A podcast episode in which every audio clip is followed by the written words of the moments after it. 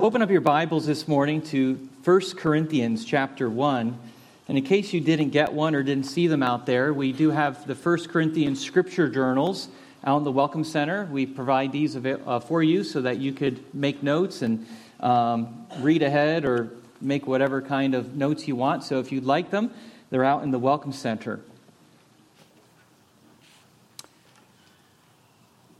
Let's ask God's help as we Seek Him now for His wisdom and His grace as we begin a new journey through another book of the Bible.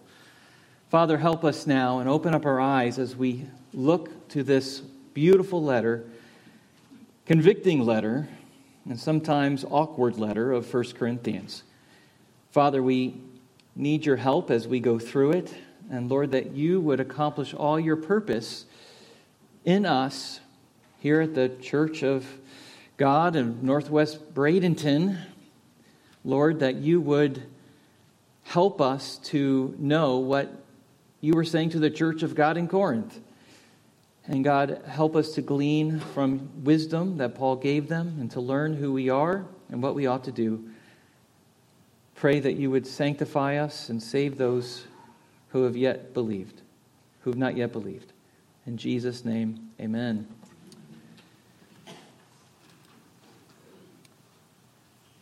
So today, we began a brand new series in Paul's letter to the Corinthians. Obviously, verse 1 tells us from the very first word who wrote it Paul, called by the will of God to be an apostle of Christ Jesus, and our brother Sosthenes. When we did the book of Acts, I like to hear you say that name, Sosthenes, if you remember that. So, Sosthenes, it's just a cool name. Um, so the Apostle Paul wrote this letter to a church in the city of Corinth. Now, to understand, I think, the background of what Paul is dealing with here, I think we have to understand a little bit more about the Corinthians, what they went through, what their culture was like, and a little bit of the history of the, of the city of Corinth. Corinth is in southern Greece. And here's a map I'm gonna, we're going to put up here. Um, in case you don't know where Corinth is, right there in, towards the middle of the map there, southern Greece. Corinth was a city that was taken over by the Romans and made into a colony for Julius Caesar in the year 44 BC. When Paul is writing this letter, it's estimated that there's somewhere between 100 to 200,000 people living in Corinth. It was a very big city, especially for that day. And if you're going to have that many people living in that area concentrated, it's going to mean that the economy is going to have to provide for that many people or have favorable conditions. And indeed, it was. Corinth was a very rich city, it was a beautiful city. The architecture was gorgeous, and the economy was very influential. It was a very commercial city. It was a place that promised financial wealth and opportunity. And one of the reasons for this is its location was ideal for the economic growth and the prosperity. You'll see that Corinth is located on an isthmus, which is basically a piece of land that connects two larger bodies of land. And here's Corinth right in the middle of this land connecting piece of real estate that connects southern Greece from northern Greece. And it was a place where had many, many visitors and traffic there. It was a major trade route from the north to the south. And if you were going from, for example, Athens to Sparta, which is in the southern tip of Greece, you would have to go through Corinth. And so people visited from Corinth from all sorts of different places.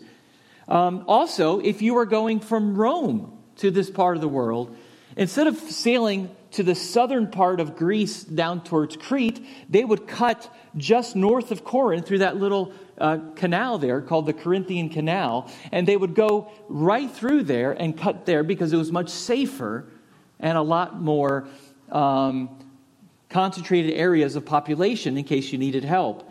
And so, because of that, Corinth saw so many different types of people. Also, with all these many different types of people coming from all around the world, you could expect a lot of sin. A lot of different cultures colliding. And Corinth was famous for being a city rampant with sexual promiscuity. People might have had a similar expression for Corinth back then, maybe like they have of Las Vegas today. What happens in Corinth stays in Corinth. And probably Sin City would have been a very appropriate title for the city of Corinth. So, just to let you know what we're talking about here, we're talking about a very big, influential, populated, sinful city. It was not only sinful, but it was also very religious. Corinth was a very idolatrous and pluralistic city. Let's go back to verse 1 as we consider these things of where they are. It was an idolatrous and pluralistic city, meaning it was a city full of worship and idols. In Corinth, you just didn't worship one God, you worshiped anyone you wanted and as many gods as you wanted. In fact, in Corinth, you would have found temples dedicated to the Greek and Roman gods Apollo, Aphrodite, Poseidon, as well as other many other gods.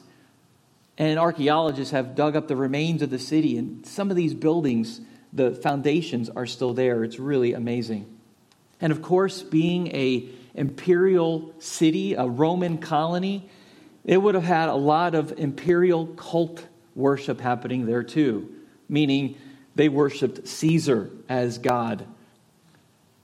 So, right away, you could see how Christianity and the gospel would have a magnificent collision with the culture of Corinth. Because Christianity says that Jesus Christ is the only way, He's the only truth, and He's the only life, and the way to the Father is only through Him. Jesus Christ, who died on the cross, who is a Jew and was the Messiah, has now risen from the dead. And all these other gods are false and fake. And if you worship them, you will suffer the wrath of God. You'll understand that that kind of thinking just wasn't very popular in the city of Corinth, where they had a temple for just about everything, and you could do what you want and sin any way you wanted to. And here comes Paul preaching the gospel of Jesus Christ, calling sinners to repentance, and a church is formed. And Paul founded the church of Corinth during his second missionary journey. We did the book of Acts a year ago, and we probably preached through Acts 18 about a year, year and a half ago, something like that. And Acts 18, verses 1 through 11, you see Paul's encounter when he first gets to Corinth. And what did Paul do? He goes to Corinth, he meets a couple, Aquila and Priscilla, who were also tent makers. They lived there. They're from Italy, but here they are been dispersed from Rome underneath the persecution that came from the Jews. They land in Corinth. They're selling tents. Paul is also a tent maker, and he built a relationship with them and then starts sharing the gospel in the synagogue. He goes to the Jew first, and he starts preaching Christ from the beginning. Eventually, the leader of that synagogue, a man named Crispus, we're told in Acts chapter 18, becomes a believer in Jesus and he receives the gospel and Paul's teaching. And Paul wasn't planning on staying there very long.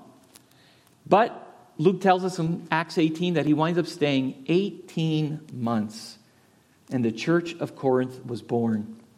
And eventually, Paul had to leave because of unrest and persecution that was growing against him and the church, and he goes to Ephesus to continue his journey. The letter of 1 Corinthians happens after all that. Paul's there for a year and a half, and he leaves, and Paul's just not going to let them or forget about them. He cares about them deeply. These are all new believers, and he's trying to train them up in the faith and what they ought to do. And to say that the Corinthian church was a problem church is to put it lightly.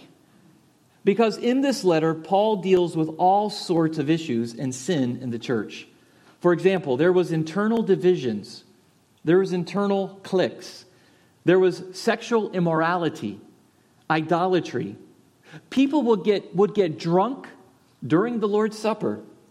They weren't drinking grape juice, I'll tell you that. They were they had crazy, out of control worship services where people were speaking in tongues and no one had an interpreter and no one knew what was going on, and it was chaos.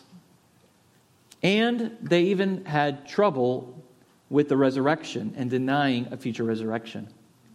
So they ask Paul some questions about doctrine, but then Paul also takes the opportunity to say, What are you doing? And that's the letter of 1 Corinthians. That's what we're going to be looking at. Paul's going to be talking about sex and marriage and worship and tongues and spiritual gifts and church discipline and defending his apostleship. apostleship. It goes everywhere. We're going to cover so many different topics in this book. It's going to be really, really great. And you're probably wondering, how long are we going to be in 1 Corinthians? Why are you chuckling? I did. It's going to be a while. I'm just going to tell you right now. All right, today we're maybe going to make it through verse three. I don't know, and there's there's a lot of chapters in here. So, but what's the rush, right? What's the worst thing that comes back? Jesus comes back and we don't finish. I mean, we'll finish it up there, okay? So we're going to work our way like we do, phrase by phrase, word by word, verse by verse, exi- eh, just extracting the meaning from this text to see what we have, what God wants us to know. So let's look at verse 1. Paul, called by the will of God to be an apostle of Christ Jesus, and our brother Sosthenes. From the very, very beginning, Paul establishes his authority in writing this letter. They already know Paul. Paul was there for a year and a half. But Paul begins because he's a know, he knows that he's about to lay the smackdown on them. He knows that some people in the church are questioning his authority. Some people are wanting to line up with Apollos. And some people are saying, we don't need Apollos or Paul, we just need Jesus. And Paul's going to address that here later in chapter 1. But he's addressing his authority from the very beginning so that everybody knows where his authority comes from. Paul says that he is an apostle. What is an apostle? Well, the word literally means one sent on a mission, right? That's what the word means. Now, in reality, all Christians are sent on a mission, right? We all have been tasked with fulfilling the Great Commission of Jesus. But an apostle is, a, is an office of the church in the first century, was a person who had been given direct authority from God. They were chosen by God for a specific task. In order to be apostle, the Bible tells us, you first have had to have witnessed the resurrection. You have had to have seen the Lord Jesus with your eyes in his resurrected form. You've had to spend time with Jesus. You've had to learn from Jesus. And the Lord Jesus would have to have told you to go do something. Paul is saying that he is an apostle according to the will of God. He was called to be an apostle by the will of God. From the beginning, he's saying, I didn't choose this. This is not a career path I thought I was going to set out on my life. Remember when Paul got this call, what happened? He was on his way to Syria on the Damascus road to persecute the church. Paul says, This is not what I wanted. But you know what? I met the risen Christ, and he gave me a mission, and he has given me authority to speak to you, to start churches, and to train you in the ways of Christ. So from the beginning, he says, Listen, I didn't choose this. God called me with this authority and this mission to speak to you authoritatively. The word called there means to summon. This is what Paul says. God called me. He summoned me. Come here, Paul. Right? He come here. And in fact, Paul didn't want this originally. But when he saw the resurrected Jesus, what else could he do? His response to him was, Lord, what would you have me do now? What do you want me to do now, Lord? Paul is saying, Remember who I am. Remember where my authority comes from. The things I'm speaking to you today is because the Lord Jesus has commanded me to speak these things to you. I have the right to tell you these things and call you out because the king has sent me. I'm just a messenger of the king. And therefore, an apostle is a an appointed representative that's been given authority from God to speak for God and order God's church. And they only existed in the first century. Now, there's some people who call themselves apostles today, don't believe them. They're self appointed apostles. Biblical apostles are only first century. They have had to seen the risen Jesus with their eyes and to be tasked with that mission from him directly. But Paul says, I'm writing this letter to you. I've, God has called me to be an apostle by his will. And by the way, I'm writing also with our brother Sosthenes. Now, who is Sosthenes? It is more than likely that Sosthenes is the same man mentioned in Acts 18. When Paul was in Corinth, there was a man in the synagogue who was then the leader of the synagogue because Crispus became a believer. Sosthenes was the leader of the Jewish synagogue. What happened is they tried to raise a persecution against Paul. They brought him to trial at the Bema seat in Corinth to kick him out or to put him in jail or to kill him. They go before the council, and the Corinthian council says, Why'd you bring him here? You're wasting our time. This is a squabble of religious differences. You guys work it out. He didn't commit any crime. Go your way. Well, the Jews were so upset about that. And they had to take their anger out on somebody. So you know what they did? They took it out on their own leader, who was Sosthenes. Sosthenes in Acts 18 is not a believer. He's one of the guys who's trying to put Paul on jail. And now Paul's writing and he says, What? I'm writing this letter. I'm Paul. And guess who's writing it with me? Sosthenes. The guy who tried to have Paul put in jail is now a Christian. Something has happened to Sosthenes, probably after he got beat up. He said, You know what? Maybe I better rethink this Jesus thing. Paul, tell me more about Christ. And now Sosthenes is more than likely writing down Paul's letter. This is why Paul addresses him in the beginning. Sosthenes was probably um, copying down the words as Paul said them to him.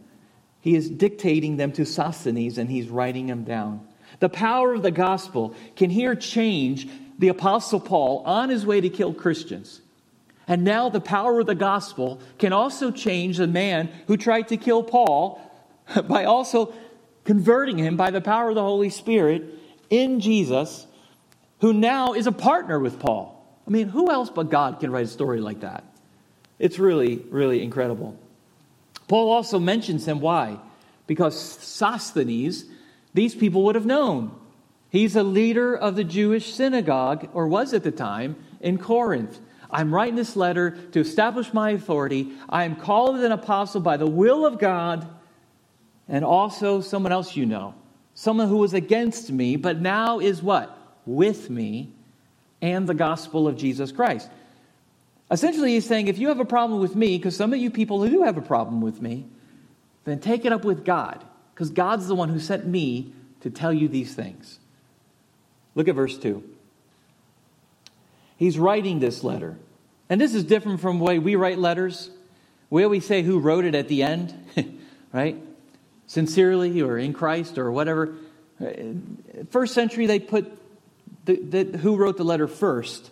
So this is very typical of a letter of that day.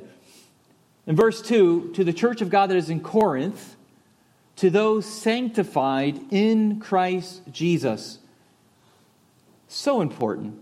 You can see the heart of Paul and what Paul thought of the church right away. Paul is the one who founded the church in Corinth and spent a year and a half discipling those people. But he knows he doesn't own it. The church of Corinth doesn't belong to him. These people don't belong to Paul. He's not speaking to them because they're his church. What does he say? To the church of God. These people do not belong to me. I'm an apostle of God, and you are the church of God. Instantly, from the beginning, again, we see authority. The Corinthian church is the church of God. The church doesn't belong to any church member, the church doesn't belong to any deacon or elder, but to God. Why? Because he has purchased us with his own blood. We belong to him. Amen? He has redeemed us. We are his bride. We are his flock, his family. Jesus is the head of the church, and Paul knows it. Paul knows it. To the church of God that is in Corinth. And then he gets a little bit more specific, not only to the church of God in Corinth, define that a little bit more, Paul. Who is the church of God? To those sanctified in Christ Jesus.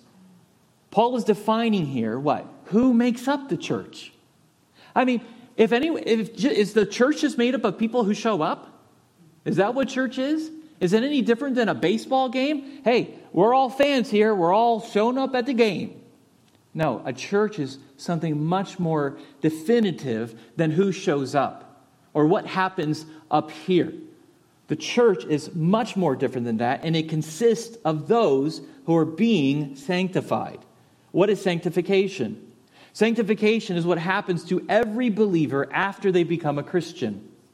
Sanctification is the process of growing in your faith and becoming holy or Christ like. God saved you by His grace, but then He doesn't leave you in that same condition. The goal of your life, the aim of your life, is to become like Jesus. And God transforms us, He makes us holy through the power of the gospel, through the work of the Holy Spirit and the Word in our lives. And so he's writing to the church of God, to those who are being sanctified. It is God who began this good work in you, Corinthians. He saved you, but he isn't done with you yet. In fact, if you're still here, he's not done with any of you yet, right? In a sense, we could say we are all what? A work in progress. I don't care if you've been a Christian for 10 seconds or 80 years, you are a work in progress. If you are still alive, if your heart is still beating, God is doing a work in your heart. He is growing you, stretching you, maturing you, sanctifying you until you look like Jesus. And that won't happen until you either die or He comes back and you see Him and you're glorified. That's what the Christian life is. And who is the church, Paul? It's those who are being sanctified. So the church consists of Christians, those who are born again, regenerated by the Spirit of God, not just who shows up or who gives money or who serves. It's those true believers who belong to that church. And listen to this to those who are sanctified, and then Paul says this those people are called to be saints. Now, very interesting here, Paul uses the same word here of these believers as he does to refer to himself as an apostle. God called me by his will to be an apostle.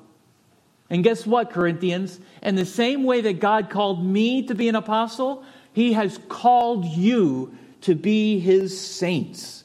God has called you to be holy, to be sanctified, to be a Christian.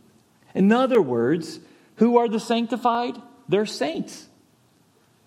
Yes, if you are in Christ, you are a saint.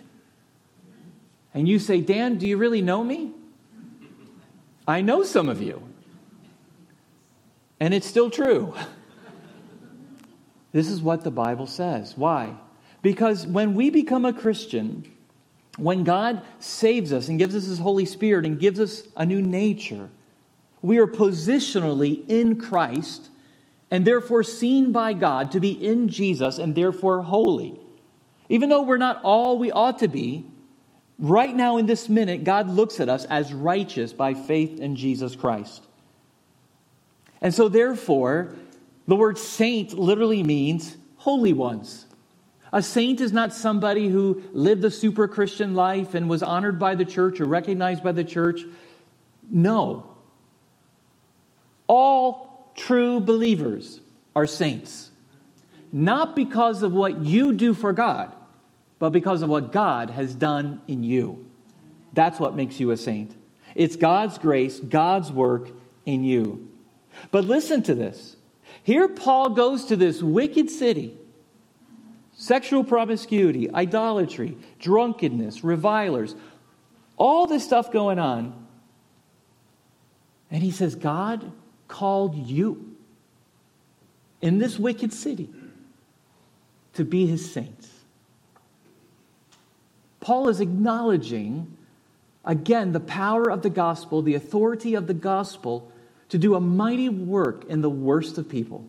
And the Corinthian people were just of that sort. He has called you, He has summoned you. Yes, God summons believers to Himself. God summons sinners to salvation. There isn't anybody who is a true believer, who is a Christian, who has the Holy Spirit, who God has not summoned you to believe. The day that you believed, it's because you heard the call of God by His Holy Spirit convicting you in your heart to draw you to Himself. You may think that you picked up the phone and called God and said, God, I want to be saved. But what you didn't realize is that God's already calling you. And when you believe, when you put your faith in Jesus, it's not because you reached out to God and say, Hey, will you have me? It's because God is commanding you to come to Him and answering that. God has summoned you, He has called you to be a saint. These Corinthian believers would never have chosen God apart from the power of the gospel. But here is Paul. Just like he call, called me to be an apostle when I was on my way to kill his people, he has called you who were under his wrath and judgment. You who lived in such sinful lives, he called you to be trophies of his grace. This was set in motion before time began. Salvation is realized when sinners call upon the name of the Lord to be saved. This is what Paul tells the Romans. In Romans chapter 10, 13. For everyone who calls on the name of the Lord will be saved. You are answering his call. God always takes the initiative to save the sinner. It's never the sinner that takes the initiative that calls unto God. God started the church in Corinth. It really wasn't Paul, it was God. It was God who sent his son to die for these people. It was God who sent his son to die on that cross. It was God who appointed Paul and his team to go in boldly proclaiming Christ even in the face of persecution. And those who believed heard the call, received the call, and became children of God. Just like Lazarus heard the voice of Jesus. Here's Lazarus in John chapter 11, dead in the tomb. No life, no desires, no ability to live, no cravings, nothing. But when he hears the call of Jesus, Lazarus, come forth. Lazarus heard the call even though he was dead, and he came out of that grave to the voice of his Savior. And just like you, think back to the day that you were saved. You may say, Dan, I didn't hear a voice. Good, nobody does. But listen, your heart, all of a sudden, which was dead, and darkened and couldn't understand the glory of the gospel, all of a sudden realizes in that moment the blinders go off, your ears are unplugged, your mind is freed, the shackles are undone, where you say, Listen, I'm going to hell, and unless I believe in Jesus who died for me and repent of my sin, I cannot be saved. And I want to do that right now. Your heart is answering the grace of God and the call of God, and is God who calls sinners to himself. We see this throughout the New Testament. For example, John chapter 6 verse 44, Jesus says to the crowd who had just fed up to the 5,000, he said, "No one can come to me unless the Father who sent me draws him." What is the drawing of God? It's the call of God upon sinners to be saved. In Romans chapter 8:30, Paul says this, "And those whom he predestined, he also called." And those whom he called, he also justified. And those whom he justified, he also glorified. Salvation begins with God predestining before time begins, and then he calls those whom he has predestined. Paul says to the second Thess- to the Thessalonians in 2 Thessalonians 2, to this he called you through our gospel, so that you may obtain the glory of our Lord Jesus Christ. And in 2 Timothy 1 9, Paul tells to Timothy that Jesus, who saved us and called us to a holy calling, not because of our works, but because of his own purpose and grace, which he gave us in Christ Jesus before the ages began. What's Paul doing here? Let's go all the way to the top. Who sent me to you? God. And who called you to believe in him? God. So let's just get on equal footing here and know that the reason you're here and the reason I'm here, Paul says to them, is because God, who sent me to tell you, has also is the same God who called you to believe. To a holy calling, which I believe is the same thing Paul says here. Look at verse 1 or verse 2 called to be saints. There's that word again. God has called you to be holy. You who are sinful, wicked people, God has called you to repent, to live in obedience to Him. Amazing. Amazing. These Corinthians, they, they were not a bunch of holy rollers. They were not a bunch of moral people who never been in trouble in their life. They were wicked people. And in case you think that there's no hope for some, I mean, do you feel like that sometimes? You've got family members, you've got neighbors or coworkers, and you're like, man, there's no hope for that person.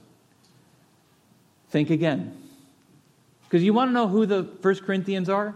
Look at 1 Corinthians chapter 6. 1 Corinthians chapter 6, verse 9. We'll get to here in probably a year from now, maybe. I don't know. He says to them, do you not know that the unrighteous will not inherit the kingdom of God? Do not be deceived. Neither the sexually immoral, nor idolaters, nor adulterers, nor men who practice homosexuality, nor thieves, nor the greedy, nor drunkards, nor revilers, nor swindlers will inherit the kingdom of God. And listen to this, verse 11. And such were some of you. Whoa. This is who the Corinthians were. Look at this list thieves, greedy, drunks, revilers, swindlers, crooks, con artists, sexual pervert, perverts, idolaters, homosexuals, adulterers, and such were. You're no longer those people. You know why? Because you were washed, you were sanctified, you were justified in the name of the Lord Jesus Christ and by the Spirit of our God. Amen. Never give up on anybody. Never give up on, on, some, on anybody. You know why? Because these Corinthians, such were some of you. And I'm, I don't know everybody here, I don't know everyone's history or past, but you know what? If Paul is writing a letter to us, it'd be interesting what he would say. but the one thing, he could say the same thing as to us as he did to the Corinthian is this, and such were some of you. Aren't you glad that he didn't say, and such are some of you? No. Why? Because the gospel changes everything. The gospel changes everything. The gospel is the power to transform a wicked heart in rebellion to God, to transform their lives to live a life pleasing to God. Paul knows because he was one. He was one who hated Christ. But it, all of this comes from what? The call of God. God has called me to be an apostle. God has called you to be saints. It always goes back to God. But has God left us all by our lonesome? No. Look at the next word. God has called you saints to be called to be saints together. Called to be saints together. Oh, that word is so great. No, God has not left you by your lonesome. God has not called you to be a saint by yourself. God has not saved you so you can live your Christian life in isolation. No, no, no. There is no such thing as Lone Ranger Christianity. There is no such thing as just me and Jesus taking a walk on the beach and that's my church. No. When God calls you to himself to believe, he gives you a family. He gives you a church. And this is what Paul is telling them. You guys who God has had grace on from all walks of different life, think about what he's doing in this city of 200,000 people. He has called you to be saints together. This is what the church is. It's people who follow the risen Christ, who love his word, who believe in the death and the resurrection of Jesus, to be together and to walk as saints together, to live holy together. And this is the statement that, these, that this church was making when they gathered on the Lord's Day. When we gather on the Lord's Day, today, Sunday, we make a public statement to our city and to our world. We make a statement that Christ is risen from the dead, that we belong to the King, and we also belong to the people who also belong to the King. We are not individuals by ourselves, and I don't need anybody else. That is a lie from the pits of hell. The church is essential. And if you don't believe it, come watch the movie on July 23rd. The church is essential. We make a statement when we gather together on Sunday because the church is not about you. The church is not about me. The church is about being called together as saints. Together. I am not the church. You are not the church. We are the church together. Who are we? We're people whom the, whom the grace of God has reached from all different parts of life, from all different lifestyles, from all different pasts, from all different cultures. God has brought us in this room when we gather on the Lord's Day to be together. This is why we gather. We don't gather to entertain you, we gather to worship the King and to obey the king and say, This is what the word of our king has said. And now we need to be saints. We need to live like saints. We need to obey him as he transforms us and makes us holy. And this is why this is why the church matters. This is why belonging to a church matters. Church membership matters. Why? Because when you join a local church, it's not about voting. It's not about doing any of that. Joining a local church says, I'm a part of these people. These are my people. I'm putting my flag in the ground. These are my people. They belong to me, and I belong to them. Church membership allows you to stop dating churches and marry one. It says, that my faith is much bigger than me. And if my king has said to gather and to give my life for the sake of the gospel, I do not do that by myself. I do that with other people who belong to the king. Out of this wicked city, from all different kind of lifestyles and past, but we have the same gospel, the same Jesus, the same cross, the same grace. And everybody needs the same amount that I need. And this is why later on in 1 Corinthians, Paul will address the body of Christ. What is the church essentially? It's the body of Christ. Christ is the head, and we are his body. We are the hands and the feet and the eyes and the nose and the ears and you name it. He goes on to say, and we all come together because we all serve a different purpose within that body. We are all important, we're all essential. Why? Because God has called you here to be together because you are valuable to the body. I'm glad I have a nose. I'm glad I have a knee.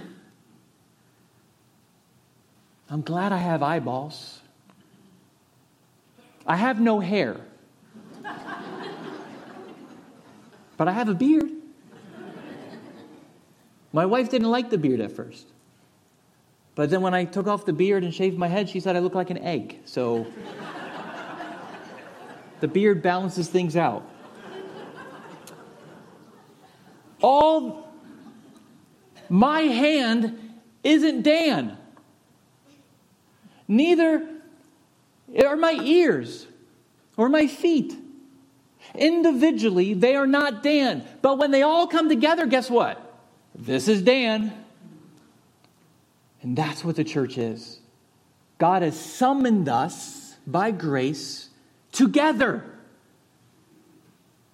My body, apart from me, separated from me, is not me. This is why coming regularly on the Lord's day matters. Not only has He said it, but think about it. When you miss consistently on Sunday, it's like living through life without an arm, or a knee, or feet, or a nose, or a stomach. You name it. You matter, and you belong to Christ, and you belong to us. And this is how God has ordained it. And this is He's not called us to be saints individually, He's called us to be saints together. So important. We're going to talk much more about that later. But not only do we belong locally to a body here, but we're also part of a larger body. And this is what he says We're called to be saints together with all those who in every place call upon the name of our Lord Jesus Christ both their Lord and ours. Not only do you have a church family here, you got a church family around the world, across time, centuries and centuries of believers in Jesus Christ. Amazing. You're called to be saints together. This is the church of God in Corinth, but it's just not the church of God everywhere. It's just the church of God in one location. Like Northwest Baptist Church is the expression of God's, of Christ's body here in Northwest Bradenton. But we're not the all encompassing church of God everywhere and everyone else is going to hell. No, we're part of a much larger body. There's this universal church. And so let's, let's just wrap this up what can we take from these first two verses of 1 Corinthians? Again, it all begins with God. Paul's reminding the Corinthians of the authority that he has to speak to them comes from God because he didn't choose this, it's by the will of God. And the fact that they're listening to him is because God has called them to be believers, to be Christians. And now there is a place in Corinth in community living out their faith, being on mission, proclaiming that Jesus Christ is King, gathering on the Lord's Day, taking care of one another, or it should be that way. As we're going to see, they have a lot of issues. A lot of issues. Because there is no perfect church, right? There is no perfect church. Someone has said if you're looking for the perfect church, you never find one. And if you do, don't join because when you do, it will no longer be perfect. Because you're there. And this is why the Lord's Day is so important. Because what has God told us? In Ephesians chapter 5, Paul makes this beautiful analogy of a husband and wife and Christ in the church like in this marriage. And what is, what is the Lord doing for his bride, his church? He is washing her by the water of the word to present to himself a bride without any spot or wrinkle. He is doing his work to make sure that we are presented before the Father with all joy Jesus will never regret saving us, loving us, calling us to himself. Why? Because he's doing his work in us by his Spirit, by his word, together. Look around you, right? Look around you. Just say, say with me, these are my people. This is who we are. Together. Together. So, a couple questions for you, and then we're done. If you're not a believer, if you don't know you're a born again Christian, has he, called, has he called you yet? Do you know the gospel? that Jesus died for you as a substitute, bearing your penalty and wrath upon himself because you sin and I sin? Do you believe that? That you're a sinner who stands before God in judgment. But here's the good news. If you believe that Jesus Christ paid it for you and turn from your sins and trust in Him for salvation and call upon Him to be saved, you will be saved. And the fact that those emotions or thoughts are even stirring in your heart is evidence that God may be calling you to Himself, summoning you like Lazarus from the tomb. Get out of that grave, get out of that spiritual death, and receive new life in Christ. For those of you who are a Christian, who are a believer, do you realize who you belong to? Do you realize that God has called you not only to belong to Himself, but to His people? Do you realize that God is in charge of all of our addresses? I mean, I know some of you drive 45 minutes to come here. Some of you drive 45 seconds. But somehow he's assembling in this church a body. And you belong here. So serve Christ as God has intended you to serve him because you matter. And have you taken that next step to actually make that commitment? To say, I'm making a commitment, Dan. These are my people. I'm not just going to be floating around from church to church. I'm making a commitment. These are my people. I'm taking that next step. I've not been called to do this alone. I've been called to be a saint together. Let's pray. Oh, Lord, if the gospel can work in a place like Corinth, we have much hope for Bradenton. Oh, God, help us. Lord, I pray for those in this room that may not be a believer.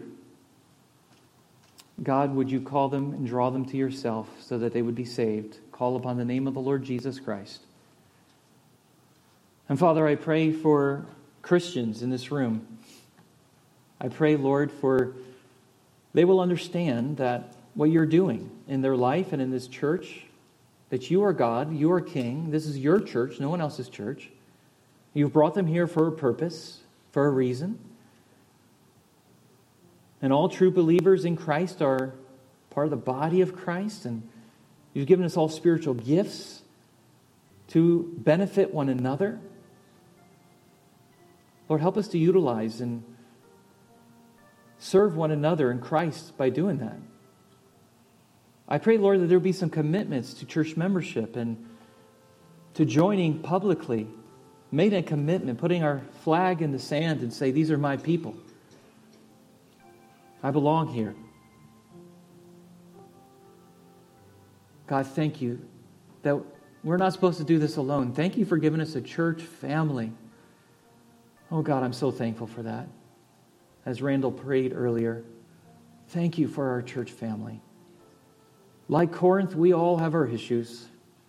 Like Corinth, we all things we all have things we need to improve on and reform and but Lord, we know you're washing us by the water of the word. Lord, continue to do your work in us through your word and in your people.